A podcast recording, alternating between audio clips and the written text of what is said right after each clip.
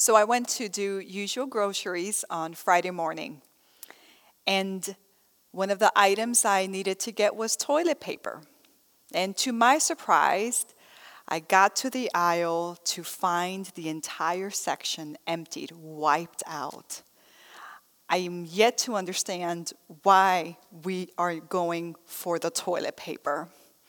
I witnessed cashiers telling people to limit certain items to two per customer. I sense the anxiety in the voices and how people are interacting with one another. And the news, we all are seeing the news. There's no break from what is happening right now with this coronavirus. So, as I'm thinking about what is happening, here's a question that I hope that you can think and reflect upon. How does this kind of crisis help grow our faith? How can social distancing strengthen and unite us? These kind of circumstances lead many people to panic and to the kind of self reliance kind of uh, behavior conducive to the survival of the fittest. Again, people are hoarding toilet paper. This may be a typical human behavior when we face something beyond our control. We attempt to grab on and go after whatever we can, whatever fraction of control we can put our hands on as if we can actually pursue the inner peace and the security that we need. But that doesn't work. What works may be short lived, and what seems to work in a way is dishonoring God, and it's certainly doing a disservice to other people. So, again, the question can anything good come out of this? The answer is absolutely yes. It is for us to seek God. It is for us to seek God because God remains in control. And we may have strong opinions about this matter, but God holds the truth and God makes the way. And we believe that in and through Jesus Christ. So I want to bring to your attention a scripture. 1 Peter chapter 1 verses 3 through 9. Blessed be the God and Father of our Lord Jesus Christ. By his great mercy, he has given us a new birth into a living hope through the resurrection of Jesus Christ from the dead, and into an inheritance that is imperishable, undefiled, and unfading, kept in heaven for you, who are being protected by the power of God through faith for our salvation, ready to be revealed in the last time. Verse 6 In this you rejoice, even if now for a little while you have had to suffer various trials, so that the genuineness of your faith, being more precious than gold, that though perishable, is tested by fire, may be found to result in praise and glory and honor when Jesus Christ is revealed. Verse 8 Although you have not seen him, you love him. And even though you do not see him now, you believe in him and rejoice with an indescribable and glorious joy. And the last verse, verse 9 For you are receiving the outcome of your faith, the salvation of your souls. This is the word of God for the people of God. Thanks be to God. Peter's the author of this letter. And Peter writes this letter to a people who are dispersing. He writes a letter to people that are unable to stay together. And they have to distance themselves from who they know and from what they have known. So Peter talks to them about a living hope a living hope that revives in them, and today, I so hope, revives in us, in our hearts. That there's this undying and future promised in our Lord Jesus Christ. And that we are immune to any threat that we may face in this time and in this world. Peter recognizes the hardships that are faced. This is where he writes, Whatever you may be facing for a little while. But then he says that our genuine faith is to be deepened exactly in this kind of moment and situation. It's kind of like gold put into the fire. It may melt, there's something perishable, uh, perishable about it, but then in the end, something refined comes out of it. So this is telling us that the hardship can strengthen our faith, and the fullness of Jesus' salvation comes within reach. Are we doing that? Do we believe that and are we exemplifying that? We can't control or we can't truly contain altogether what is happening. And for that, it's to remind ourselves that we need the truth and we need a Savior. And here the good news we know that we need a Savior, and we have a Savior. So we must focus on the Savior. And when that becomes our inward process, the inner peace is there. The security is there. Whatever is deposited here can and should be shared with everyone and externally. And that is the kind of witness that we are supposed to share always. Sometimes, unfortunately, but this is the truth, sometimes it almost looks like we need to face hardships to remember who relies on who. Survival of the fittest, as I mentioned just a moment ago, is a human typical kind of behavior that we tend to lean on when we think it's necessary. But it's wrong. Because survival of the fittest, its, its meaning is to dismiss, to undermine our neighbor. There's nothing about caring for the other. It's in fact telling us or implying that we are to step on another to get there first. The survival of the fittest implies that it is founded in self determination rather than an act of surrender. We face what we're facing, and it is then and now when we have to surrender. The survival of the fittest is a deceit. It's a self deceiving understanding when we actually think we can overcome the hardship with our own efforts.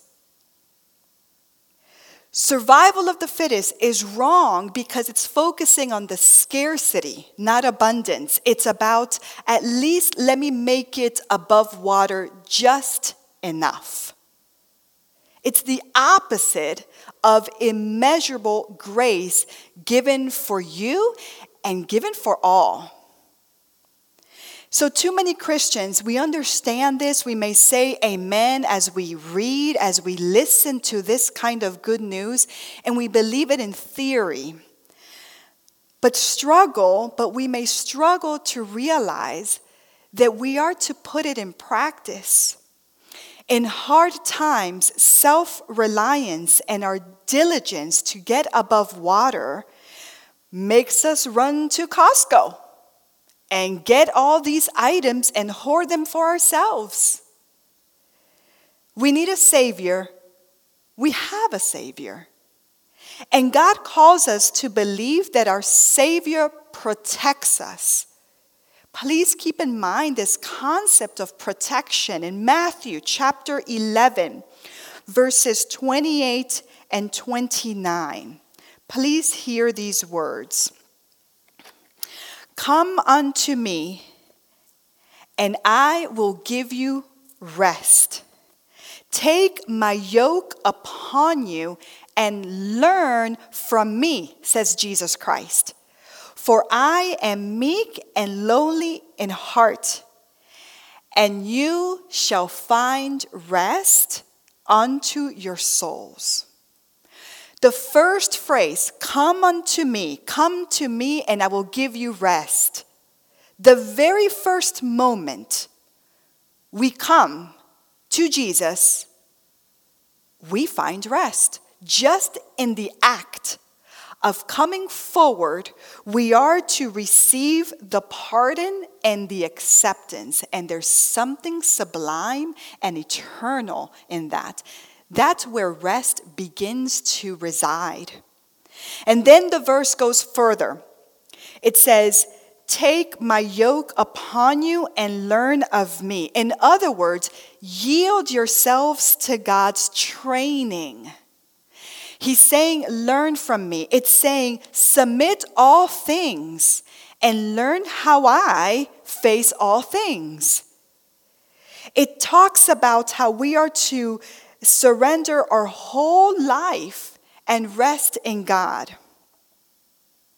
Folks, we are yet, we were loved while we were yet sinners.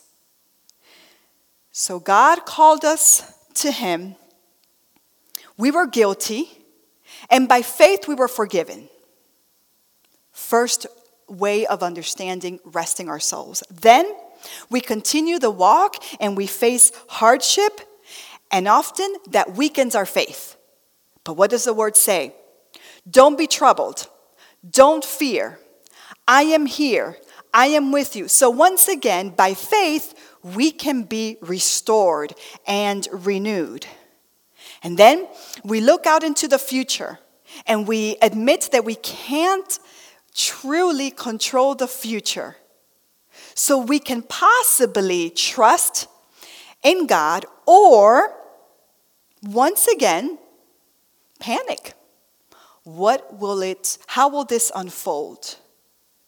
And once again, our faith can be weakened or dwindled, but the word reminds us we will be perfected in the future. We are to be sanctified. So, do you see how our past, our present, and our future is always in God's hand. So, we are to become partakers of the union, despite and in the midst of adversity. We are to remain in communion with God and then show that in community in the midst of dispersion. The Christian needs to exercise watchfulness we may get too deeply interested in the desires of this world. Restlessness and worry that come um, against us rise the anxiety about the earthly things that eat away the life and the trust that we're supposed to hold. And then we notice that the life around us, it's like a troubled sea. And the spirit of fear and distrust in spiritual things take over our souls. So we disconnect. So we disperse ourselves from God. But the message that Peter is telling and how the word continues to bring us truth and is calling us to recenter and realign is that, yeah, we need a Savior. We have one. And our hearts are continually prone to wander. But the Lord is calling us today to remain united, especially in the hard times, to not disperse within our souls and away from God's community, but in fact to strengthen our faith, to hold on exactly in this time. We need to find our rest, our shelter, our shield, and our protection in the Lord. And we are to believe that only if we believe that in Christ we have our lasting portion, whatever we need for today. God is our only never ending joy. God is our true inner peace. And God offers blessed assurance. And the power of the Holy Spirit will fulfill in you the promise of salvation. You will be okay. We are going to be okay. We're supposed to declare that and be an example of that. And the church will be able to be and do great things when all of the individuals, all of us together, learn to live our lives waiting on God, trusting in God, relying in God, being faithful to God, remaining calm and firm, anchored in God. So, as I come to a close, and we will close with a song that talks about how powerful the name of Jesus is. I'm asking you to reflect. How is your faith deepening right now? How can you exemplify that you are okay and that we're trusting?